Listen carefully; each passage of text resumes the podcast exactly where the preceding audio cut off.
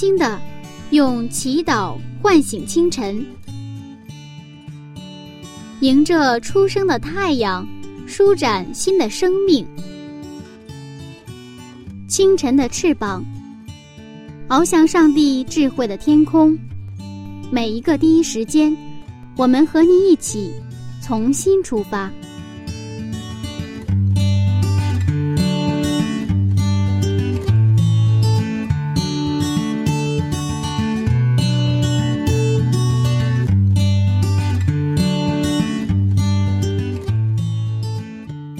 时间与上帝相遇，精彩人生从上帝开始。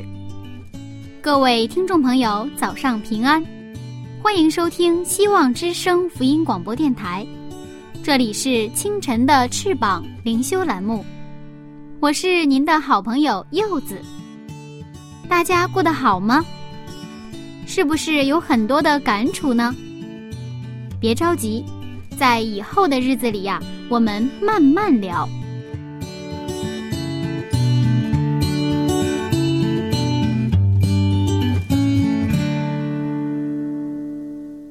非常高兴又能和您继续分享《创世纪》的精彩故事。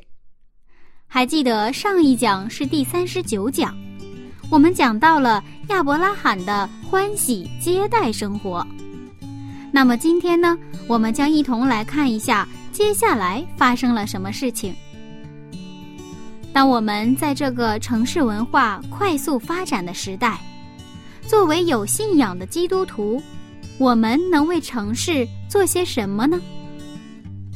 那在一段音乐过后呢，让我们一起进入《创世纪》第四十讲，为城市祷告。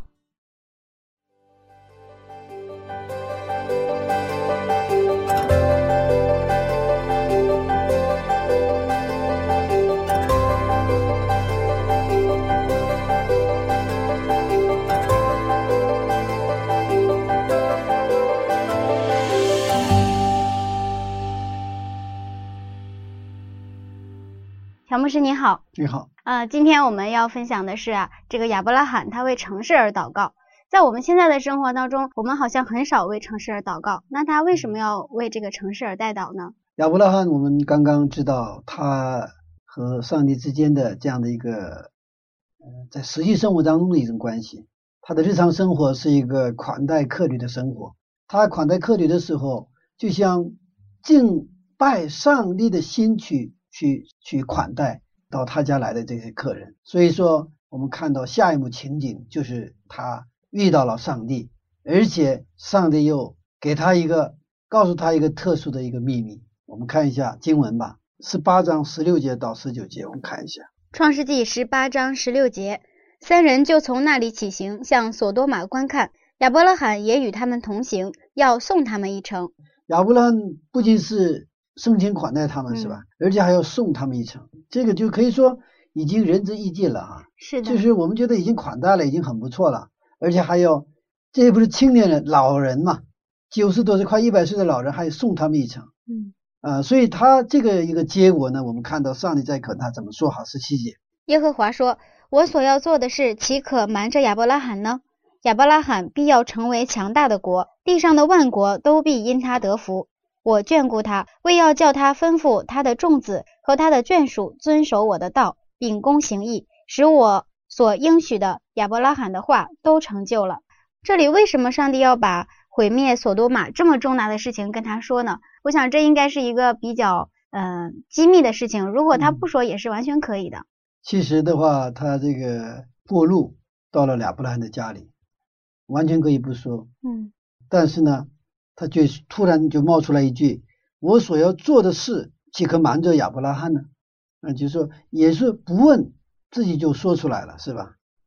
其实我在这看到，通过这样的一个接触，就是说他一个在日常生活当中这样的一个款待客旅的这样的一个接触点，其实上帝不能不说了。为什么？因为他认定亚伯拉罕是谁呀？是他的朋友。他所最信任的朋友，所以说我们一般见到我们的真的要好的朋友的时候，本来没有计划要说出来的事情要说出来，甚至有些自己的隐私啊，本来自己要想好了，我绝对不会说的，跟任何人都不要说的。但是更是要更是好朋友啊，聊聊天，聊聊聊聊，说出来了啊。我想不能说把他呃就是同等看待，但是呢，啊，我们看到我们上帝的这个心情，他是在亚伯拉罕面前，他是愿意完全的敞开自己的心扉，就什么都不想隐瞒，所以他把去这个索多玛的真正要去做的这个目的，就告诉了这个亚伯拉罕。我们看诗篇的二十五篇的第十四节。诗篇二十五篇十四节：耶和华与敬畏他的人亲密，他必将自己的约指示他们。你看，耶和华与敬畏他的人亲密，这个亲密是跟什么人亲密啊？跟敬畏他的人。这个好像有条件是吧？如果是不敬畏他，上帝不亲密；敬畏他的话，上帝就亲密。这是我们人的理解。实际上呢，我们。在人的角度来说，当我们去敬拜上帝、敬畏上帝的时候，上帝对我们的亲密，我们才能感受到。其实，上帝愿意对任何人都亲密，不是说他选择有一些人我他亲密，有些人他不喜欢就不亲密，不是这样的。上帝只是我们的角度来，但是我们越敬畏上帝，我们就对上帝的慈爱和他的恩典，我们有更好的一种啊一种接收啊。平时就是这样子。我们为什么需要尊重老师？当你尊重老师的时候，老师的那个好东西你才能学到。你不尊重老师的时候，老师可能发了同样的信息，我有三十个学生在一个教室里学习，其实得到最多的是那些真正尊重老师的人。这就是说，我们的心态，我们对上帝是一个什么样的态度来去面对他，这个直接关系到上帝要给我们的信息，用什么样的方式。能传达给多少的这样的一个问题？我们接着看一个呃另外一个一个一个经文哈，雅各书的二章的二十三节。雅各书二章二十三节，这就应验经上所说：亚伯拉罕信上帝，这就算为他的义，他又得称为上帝的朋友。亚伯拉罕得称为上帝的朋友，呃，是怎么去得到这个称呼了呢？是他在教堂里边过一个很虔诚的一个生活呢，还是在他日常生活当中，在普普通通的可能我们习以为常的生活当中，他过得一样的去去敬拜上帝的生活呢？我们今天的这个故事当中，我们看到，他是在他的日常生活当中，在他的家里，是吧？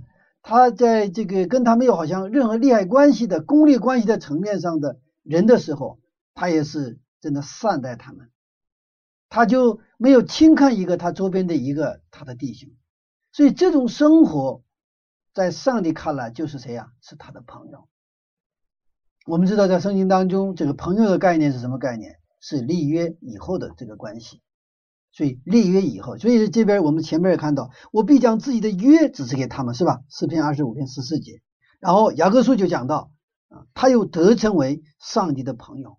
所以是他的这种生活带来的一个结果啊。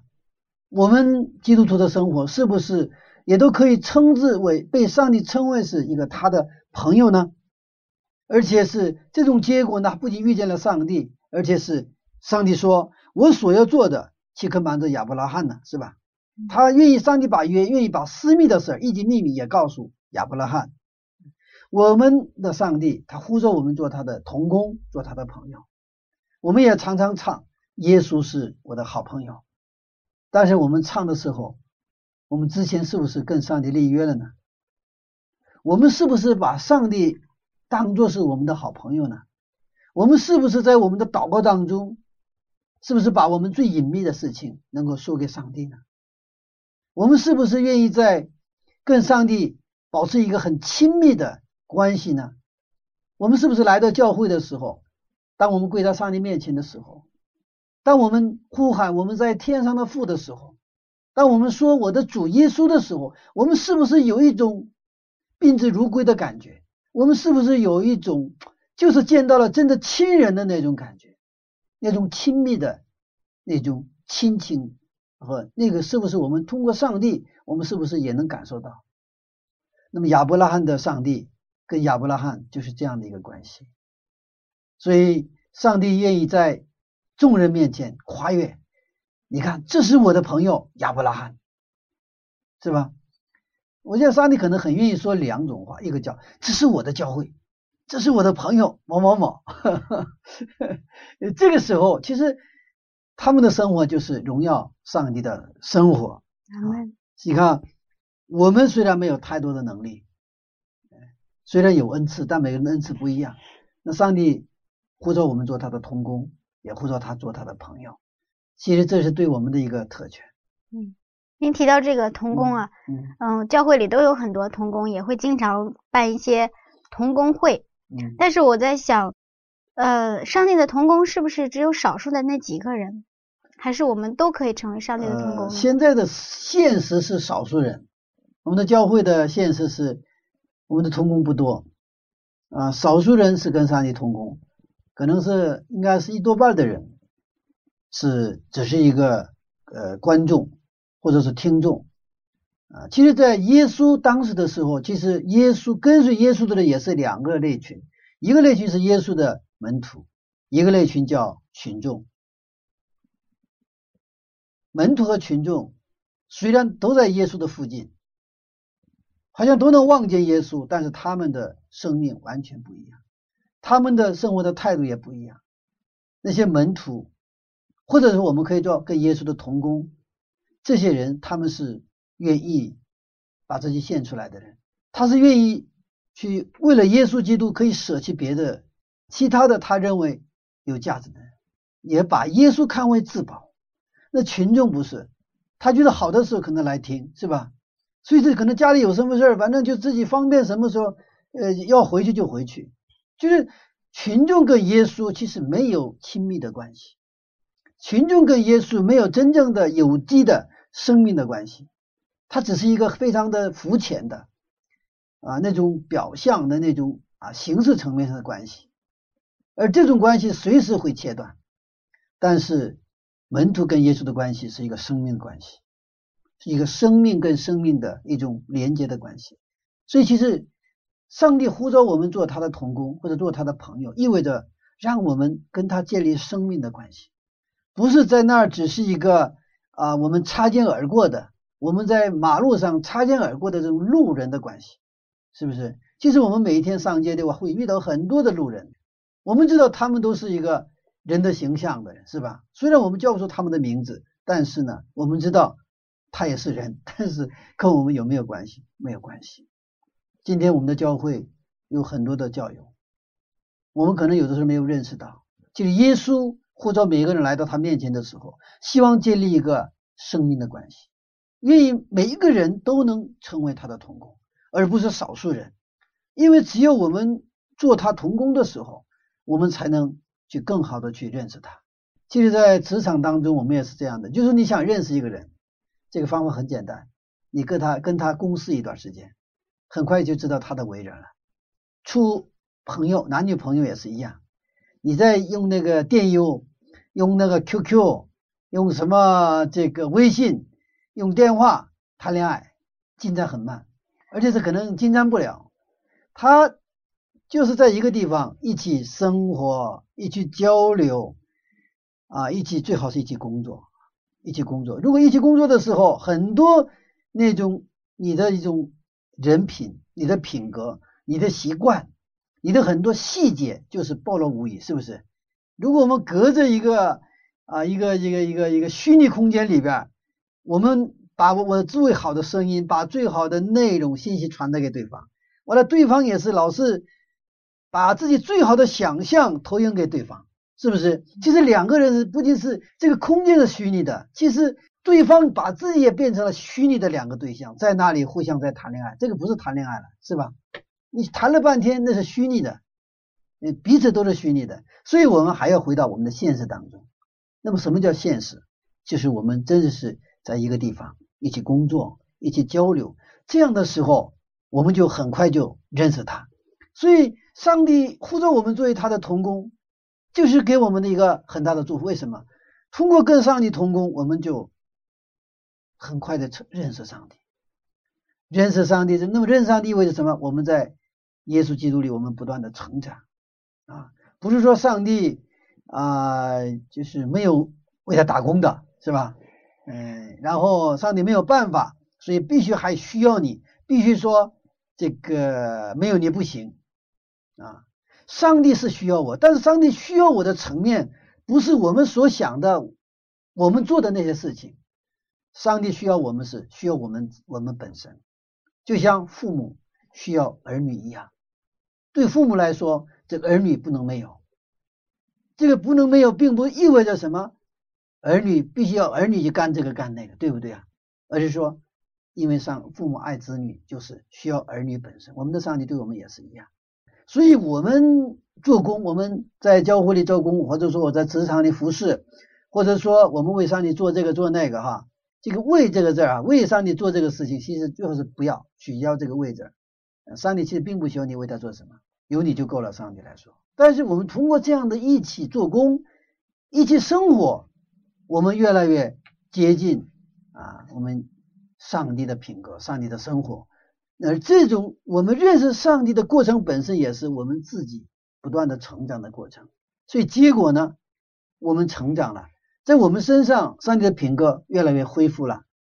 那么我们的上帝呢，他也是越来欣喜的看到，就像子女啊成长，看着子女成长，父母非常开心一样。我的儿子现在到了青春期了。就这两年，突然个子猛窜起来，是不是？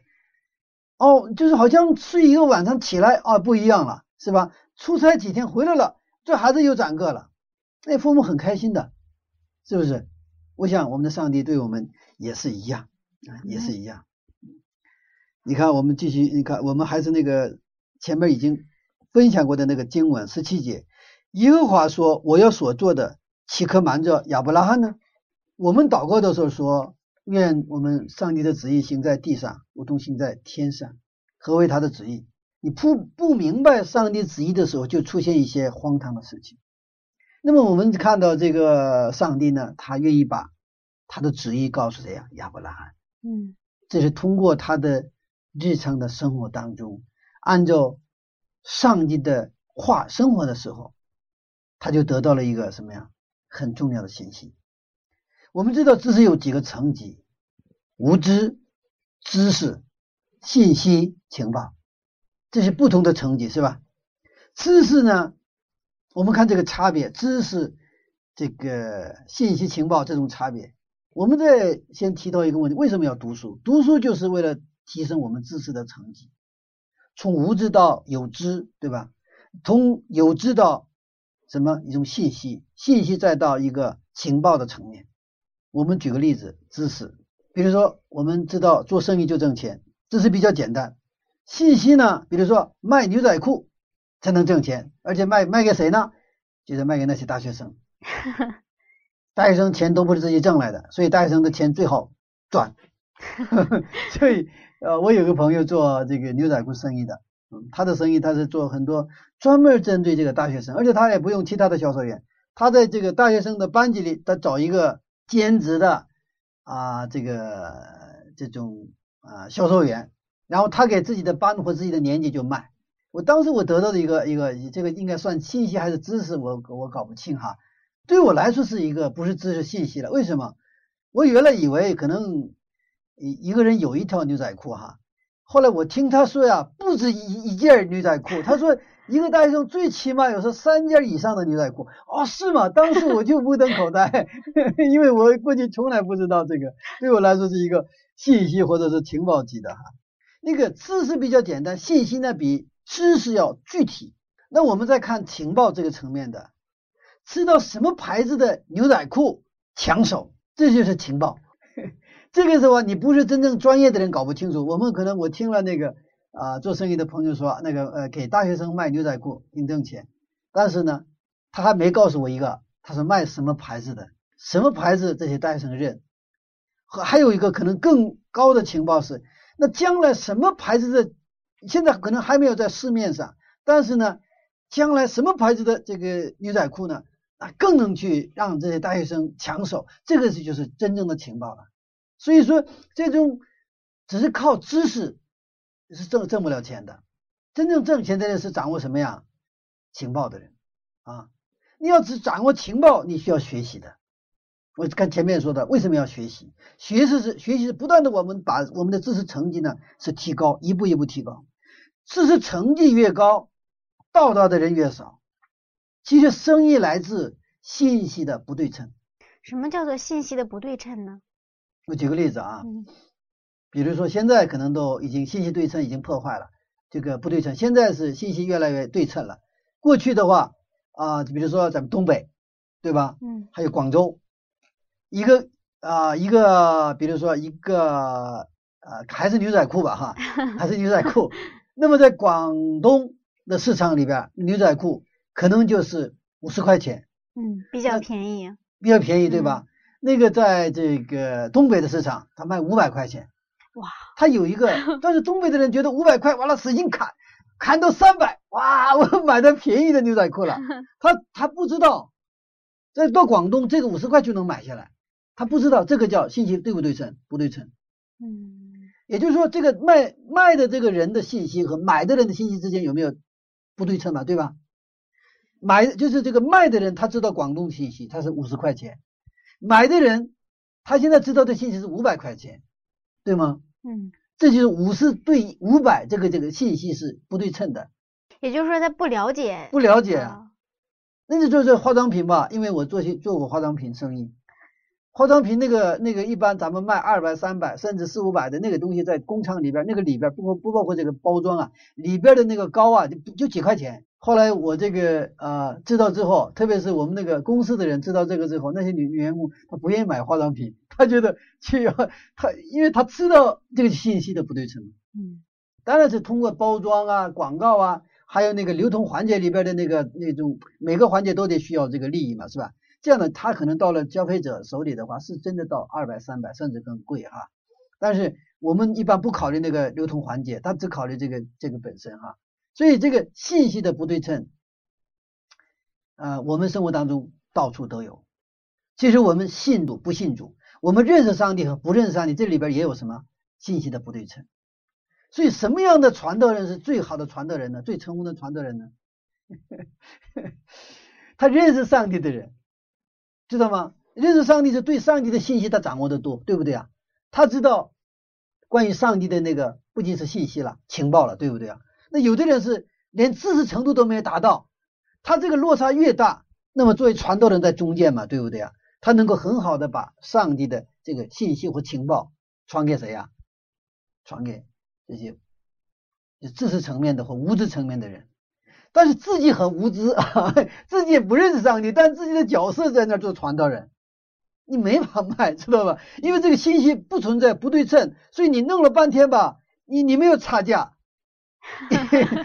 你你你赚不了，知道吗？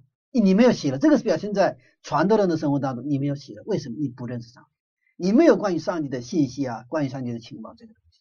嗯啊，你跟你的信息水，你的信息的程度，你跟这个呃教友是一样的层层次，或者甚至还不如教友，那你怎么做生意？做不了的啊，因为因为实际上是传道人是做什么的？传道人是在销售天国的人，对吗？嗯啊，销售天国的人，那你销售天国的话，你得知道上天国的啊信息哈。所以，那么我们对永生的信息，我们是否也是不对称？其实我们跟上帝之间啊，就是我们真的一个为什么要我们要认识上帝，需要学习，需要经历，需要啊一个过程，就是我们通过这样的过程，我们的信息越来越怎么样，越来越对称。你哥林多前书十三章所讲的那个，到刚开始我们知道的有限，对不对呀？刚开始我们好像隔着一个一个纱布去看，模模糊糊。那么，但是总有一天我们全知道，总有一天我们就揭开那个纱子，直接面对面上帝，认识上帝。那个时候就不存在信息不对称了，知道吗？嗯啊，这个是也是我们的一个一个一个一个生活上的原理了哈。那说到这个信息不对称啊，我嗯突然想到一个情况，就是很多人他们觉得这个对上帝的认识程度好像是跟文化程度有关系。比如说很多啊、农村人，他们就会觉得啊我文化程度比较低，我我我不懂得那么多关于上帝的啊。很多城市人就会觉得啊我文化程度比较高我知道的比较多。那这个对上帝的认识跟我们的文化程度到底有没有关系？啊，应该说有关系，但这种关系不是那种啊成正比的关系，就是它应该严格意义上说跟什么有关系呢？跟你的谦卑与否有关系。也就是说，呃，一般知识高的人，就是真正有文化、有真正有知识的人，其实谦卑的，这是我们一般的误解啊。有文化就是学学问很高的人很骄傲。那个都是巴拉科技的，那是属于巴拉科技的。真正是学问到家的人是很谦卑的，因为你学问越多，你越知道你知道的少，这是成反比嘛，是吧？其实有的时候我们什么都不知道的人反而是很骄傲，你知道吗？所以这个层面上，你的知识我越多，你的文化越高，认识上帝越容易。但是呢？我刚才说了嘛，那巴拉科技的人，那看起来好像读了很多书，但是其实其实啥都没有，里边是那就是这个不是一瓶水，是半瓶水灌的，知道吗？那这样的时候他很骄傲，他老是那个显示他的学问有多高，是这样，这个是不好的。嗯，那么那些就是教育程度低，其实并不代表他谦卑，但是呢，教育程度低的时候，他也容易谦卑，所以是其实不是在教育程度高低，这不是最绝对的。但是，就是说，最重要是你是不是心灵谦卑？你心灵谦卑的人才容易什么认识上帝，或者说你那个杯子是不是空的？你杯子不空的话，装不了，是这样的一个呃原理啊。所以我们在上帝面前，不是拿我们的学问或我们的知识，我们来接近上帝，是我们是凭着谦卑的心，我们是靠近上帝。嗯，所以耶稣在地上的时候。他向我们展示的一个形象，很重要的一个特点就是他的谦卑柔和，谦卑柔和，我们把他称之为叫温柔的人，温柔的人啊，嗯，所以你看亚伯拉罕，他很谦卑，对吗？他虽然是这么腰缠万贯，而且是德高望重，但是当他三个这个这个客这个客旅走过他们家的时候，他就是跑过去，伏伏在地，很谦卑啊。把他们抬起来，把他们就是，呃，就像这这个对待上帝一样去对待他们，是不是？就是足够看见亚伯拉罕的那种人格的力量，我觉得非常的高大。当他能够跪下来的时候，当他真的匍匐在地的时候，当他能够去尊重别人的时候，我们看到亚伯拉罕的人格是就像一座巨山一样，在那儿真的是挺立，是不是？其实我们基督徒应该是这样的一种品格。那样的时候，其实我们有魅力，不是在那儿故作那种敬谦、故作谦卑，不是的。我们由衷的因为敬畏、敬畏上帝，而去真的把别的人看为比自己好，互相尊重别人啊。所以这样的啊，这种呃，这种生活是通过什么？我们通过跟上帝通过。我们越认识上帝，我们就就越学会谦卑。越谦卑呢，我们的对上帝的认识就不仅是停留在知识层面。然后提高到信息层面，从信息层面提高到情报层面，对吧？那我们就就有生意做了，有生意做了，因为跟上帝很亲近，所以上帝告诉我们一级秘密，是不是？透露 他的一些一级秘密。嗯，这个就是其实一个真正的一个呃健康的一个基督徒或者成长的基督徒的一种啊生活。所以今天我们在日常的生活当中敬畏上帝。在话语和祷告相伴的生活当中，在与他同工的生活当中，属灵的眼睛打开了，就会像亚伯拉罕一样，知道所要行、所要做的。亚伯拉罕就知道嘛，这个上帝要做什么，是不是？用今天的话说，我们知道上帝的旨意是什么。当我们面临一个重大抉择或重大这种啊一种啊要要行动之前，我们恳切的祷告上帝，我们想知道。在这个事情上，上帝他的旨意、他的计划是什么？我们要知道，上帝在我们的身上，他的计划是什么？这个这个，上帝在我们身上的计划，他不是知识，他是可能是信息或者情报，对不对啊？那跟上帝越亲近，这个就越容易啊，就是成为我们的所有。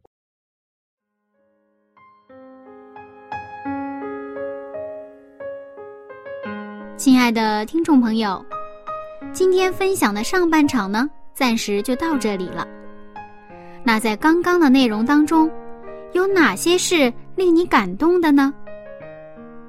最近呀，柚子也经历了很多呢。有很多的较力，有很多的纠结。尤其是当一个人面对麦克风的时候，柚子觉得很孤独。于是呢，就经常想跑掉，但是又知道不能跑，所以有一段时间真的很痛苦。后来柚子知道了，不是上帝必须要我做这样的事情，而是我需要通过这样的服饰来认识上帝。亲爱的听众朋友，您是否也有这样的经历呢？觉得做上帝的伙伴很累，想逃跑呢？其实呀，你现在经历的是上帝给你最好的设计。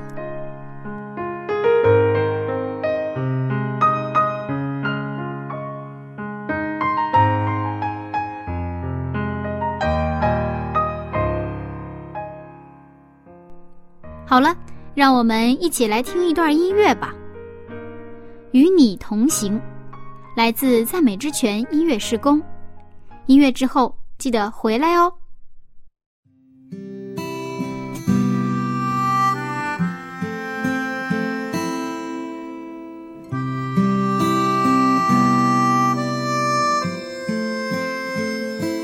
每一天，我都要与你同行。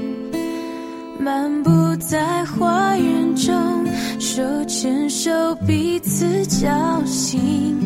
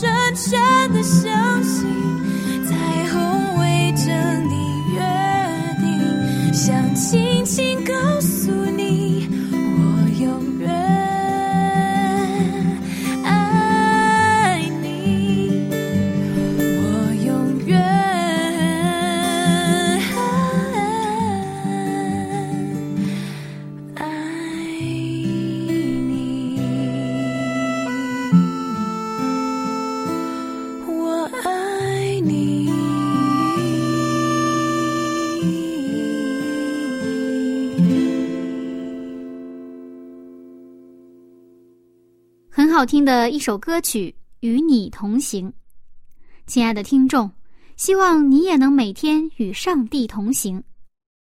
好了，下面我们精彩继续。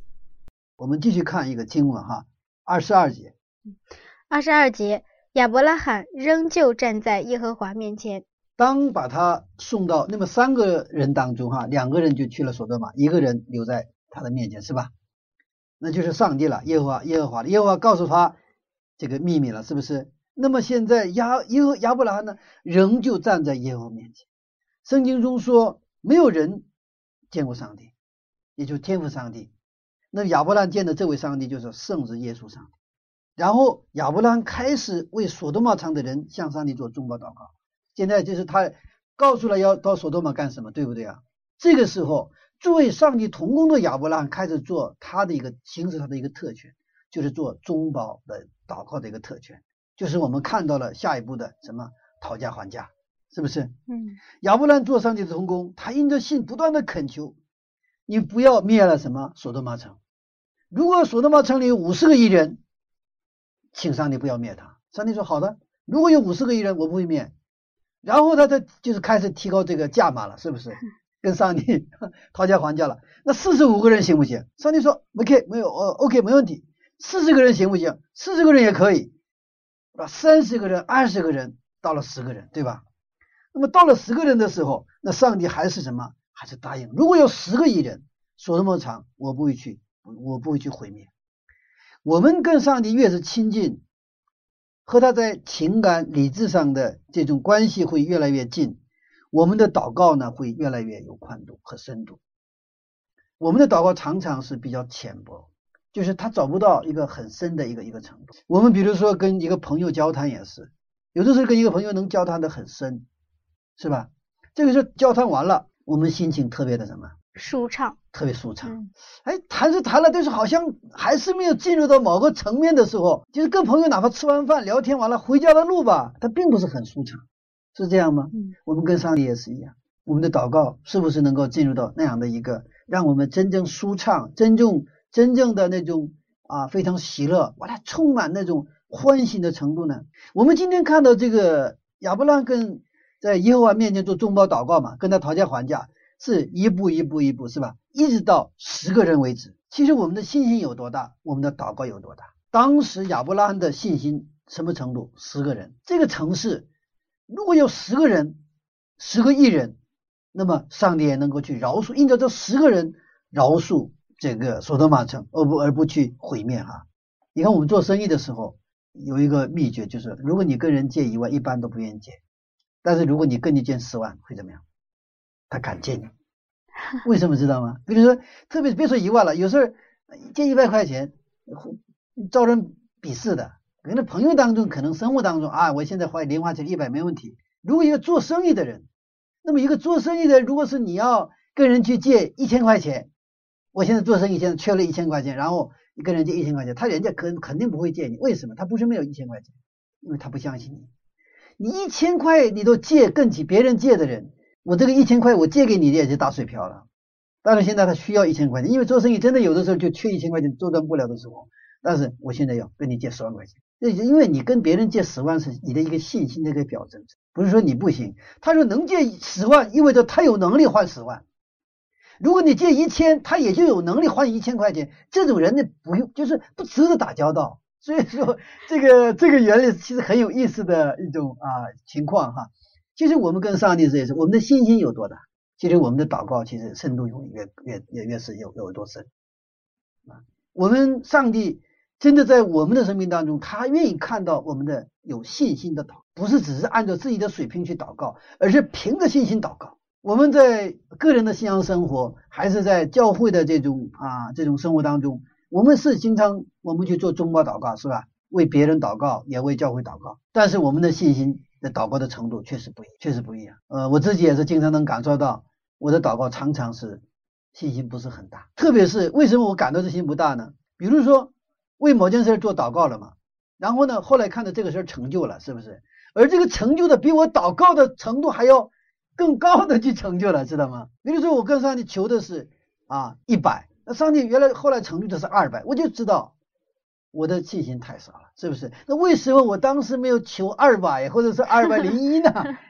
有点这个啊，这个那种啊呃感觉到哈，就是说上帝是愿意丰丰富富的要给我们，但是我们就是我们的信心太小啊，所以我们今天看到。亚伯拉罕是真真的有信心的祷告，他可以跟耶和华上帝面对面，对不对啊？一对一的，然后跟他就讨价还价，一直讨价还价。我们都觉得，哇，你亚伯拉罕有点太过分了吧？哈，你是不是怎么样？这上帝已经够够意思了吧？你怎么还要继续跟他讨价还价？但是呢，我们最后看到他最后还是十个人的时候，他没有继续往下讨价还价。那十一个人以后，上帝答应了，十个人也是不会灭掉。那他他没有做到，上帝五个人行不行？然后最后说一个人行不行？就哪怕是为了一个人，我们的上帝也不会灭掉这个索多玛城。但是我们后来细细的看到。在二十二章的时候，创世纪二十二章的时候，上帝跟他要他的独生子以撒。那个时候，亚伯拉罕的信心已经成长了。嗯，独生子我也能够献出来，因为相信他的上帝是什么上帝啊？给生命的上帝，他可以把生命拿走，但是还可以再给。也就是说，他发现了复活的上帝。阿门。啊，这是我们在圣经当中第一次看到。这个复活的上帝的这样的一个概念，所以亚伯拉的信仰是什么呢？是不断的一个成长的信仰，是不断的一步一步从无知到知识，知识到信息，信息到情报，是吧？一步一步往上，一个就是升级的一种信仰。因为我们的信仰也能像亚伯拉一样，也是不断的成长，一步一步啊，不是一步登天，而是有一个过程，有一个过程。所以上帝呢，最后还是。灭是灭了，但是他告告诉他这个信息了，是不是？因为那个城里还有谁呀？亚伯兰的侄子罗德，罗德哈，罗德哈。嗯，我们啊看雅各书哈五章十六节，我看我们看这个中保祷告的这种重要性哈。雅各书五章十六节，所以你们要彼此认罪，互相代求，使你们可以得医治。一人祈祷所发的力量是大有功效的。我们继续看约翰一书五章十四节。约翰一书五章十四节，我们若照他的旨意求什么，他就听我们。今天你看，上帝去那个索多玛，是查看后是要审判，是要毁灭还是拯救呢？上帝是上帝的真正的想法是去要拯救还是要毁灭？拯救吗？拯救，拯救。但是看看起来不是，好像看起来吧，他是要毁灭。其实上帝真正的旨意是要去拯救那个索多玛城里的人。但是他需要有人为他做中保祷告。其实为什么说我们要按照上帝的旨意求什么，他就听我们。其实为什么上帝一而再再而三的去，就是给这个呃亚伯听亚伯拉罕的？因为那个就是谁的旨意啊？上帝的旨意。嗯，上帝希望那个城不毁灭。所以亚伯拉罕现在跟他讨价还价，实际上他的想法跟谁的想法一样？亚伯拉罕的想法跟上帝的想法是一样的。那可不可以理解成，上帝把这个机密事件告诉亚伯拉罕，其实也是希望他能为他代求？是啊，嗯，这个实际上我们这样的童工哈，这样的跟上帝的中保祷告，我们其实我们的心灵在成长。上帝真真正关心的不在数量，上帝关心的是我们是不是在他里边成长啊，在那里边成长。所以其实我们的祷告啊，这个按照上帝的想法求很简单，我们只要知道上帝的想法，我们就能够。为为那种方式来求，比如说，上帝是愿意所有的人都蒙福，对不对啊？那我们就是为别人做祝福祷告，这个祷告是肯定要成就的。完了，圣经当中还提到，比如说有一个敌人、恶人，老是来就是欺负你的，老是让你去不得好受的一个人，那上帝的旨意是还是祝福他，对吗？那你就按照他的，你的心里是不愿意祝福他，你想咒住他，对吧？但是你顺服上帝旨意，说上帝啊，我按照你的旨意来去祝福他。那圣经是意思这样的：如果你祝福的祝福哈，你为恶人祝福，对不对啊？嗯。做中保的祷告，这个他接受不了这个祝福的时候，这个祝福会回到你这里来。哇！你中保祷告，他有可能 你为别人祷告，那有的人是他蒙福，有的人是他他本身他没有这个接受福气的这个条件的时候，不是那种一种一种一种呃状态的时候，那个祝福就像球儿扔到那儿弹回来了，弹到哪里啊？弹到你这里来。所以为别人做中保祷告，最后蒙福的是你，而且是大大的蒙福，这是圣经的原理。所以说，我们说上帝，我们不大概不跟上帝讲道理。你说让我们去祝福别人，我们就祝福，不管他是我认为值得祝福的，还是我认为得值得咒诅的，但上帝的旨意是都要祝福所有的人。我们的上帝是爱的上帝，我们常常因为误解上帝的品格，所以我们就按照我们的想法去做。而这种生活，其实，在信仰里边，我们得不到成。我们看到亚伯拉罕，虽然他所知的目前还是有限，他的信仰的成长还是在过程当中。但是，我们看到每一次我们看到亚伯拉罕的出现，每一次他都有进步，每一次他都不一样嗯。虽然他不是完美的，是吧？所以我们从这儿真的看到啊，这个呃，上帝跟亚伯拉罕的这个很亲密的关系。虽然有一点遗憾哈，那十个人如果是五个人或一个人该多好哈啊！但是如果那个时候已经达到的话，可能下一步二十二章那个献以撒的这个故事可能不是那么啊特呃这个不是特别的啊精彩。那么现在的城市人口已经超过农村，城市很方便，物质生活发达，完了是城市里呢警察多，但是犯罪也多，是吧？特别是夜晚，城市也是力量的集散地。我们看看力量跟价值的关系，金钱、知识、权力都是力量。长得好看不好看也是力量。现在就长得好看叫美女经济 美丽经济，啊，美丽经济。嗯但是我们要有方向的使用力量。价值是价值是什么？价值是对这个力量的什么呢？责任和方向。没有责任的力量是危险的。核弹有有没有力量？有力量。但是核弹如果没有责任和方向，那就太危险了。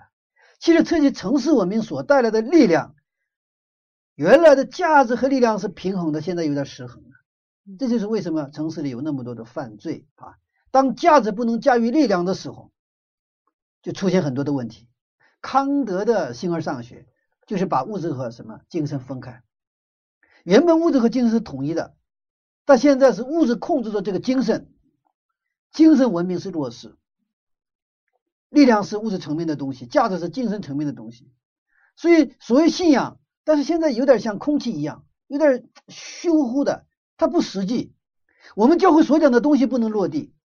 和生活没有什么太多的关系，和我们的痛苦泪水没有关系。其实宗教或者信仰它提供价值方向的，是祝福我们的东西。其实当我们有很好的信仰的时候，物质物质越丰富好不好？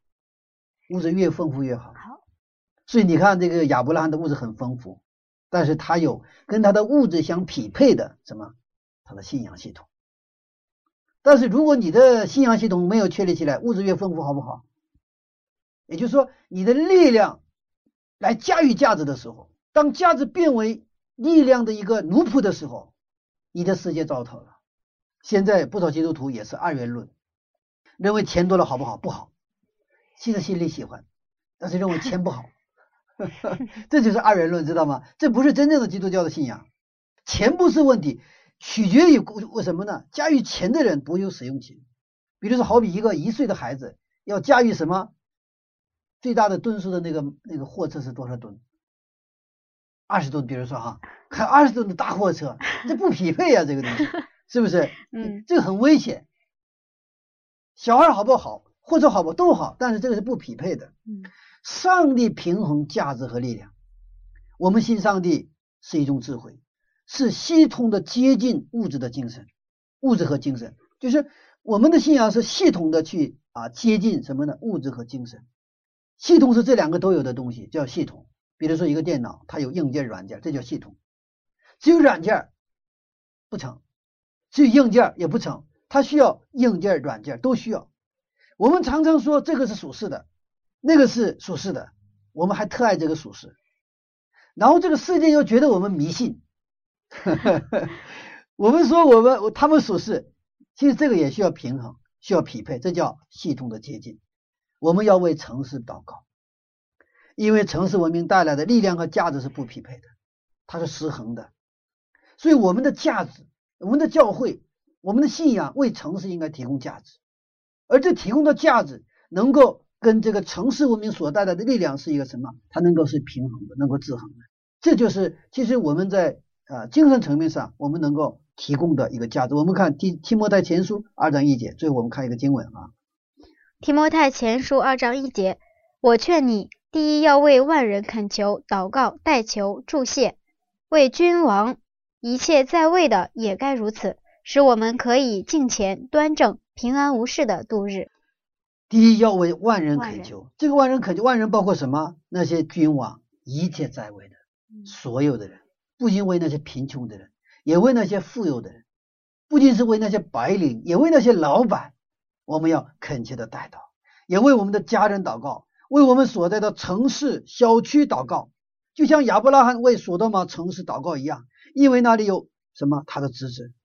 我们要为城市祷告，让基督的价值进入这个城市，耶稣基督的福音进入这个城市，让信仰成为这个城市的祝福。阿门。嗯，我想这个亚伯拉罕他之所以能为这个索多玛带球啊，不一定是因为他的侄子在那里，嗯，就是没有侄子他也会，他也会。对，嗯，好，谢谢牧师的分享。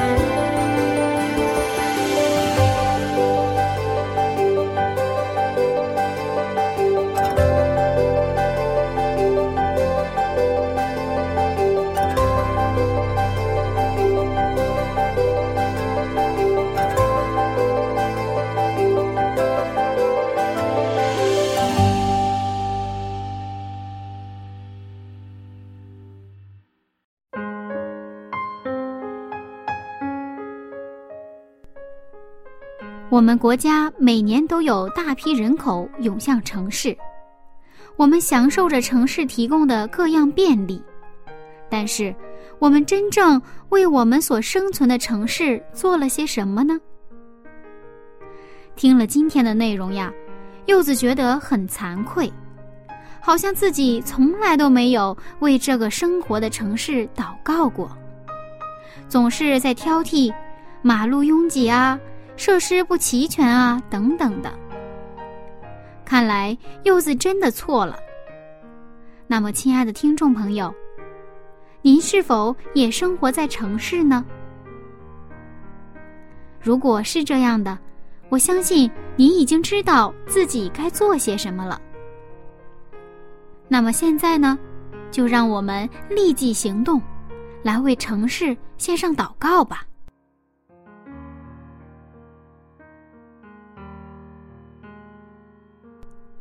亲爱的天父，孩子们真的错了，因为我们只知道从身边的环境中去索取，却没有为所生存的环境献上祷告。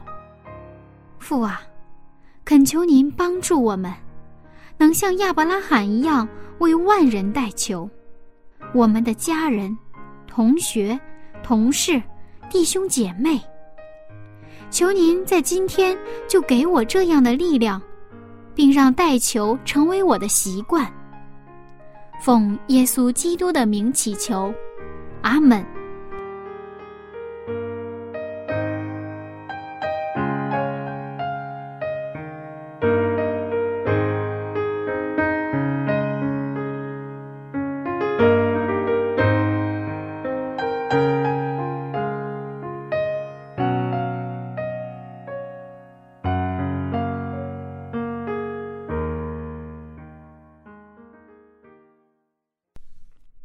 好了，亲爱的听众朋友，是否还在聚精会神的收听呢？今天的节目马上就要结束了，非常感谢您今天的收听，祝您今天一天有一个非常美好的生活，愿上帝与您同在。下次节目我们再见喽，拜拜。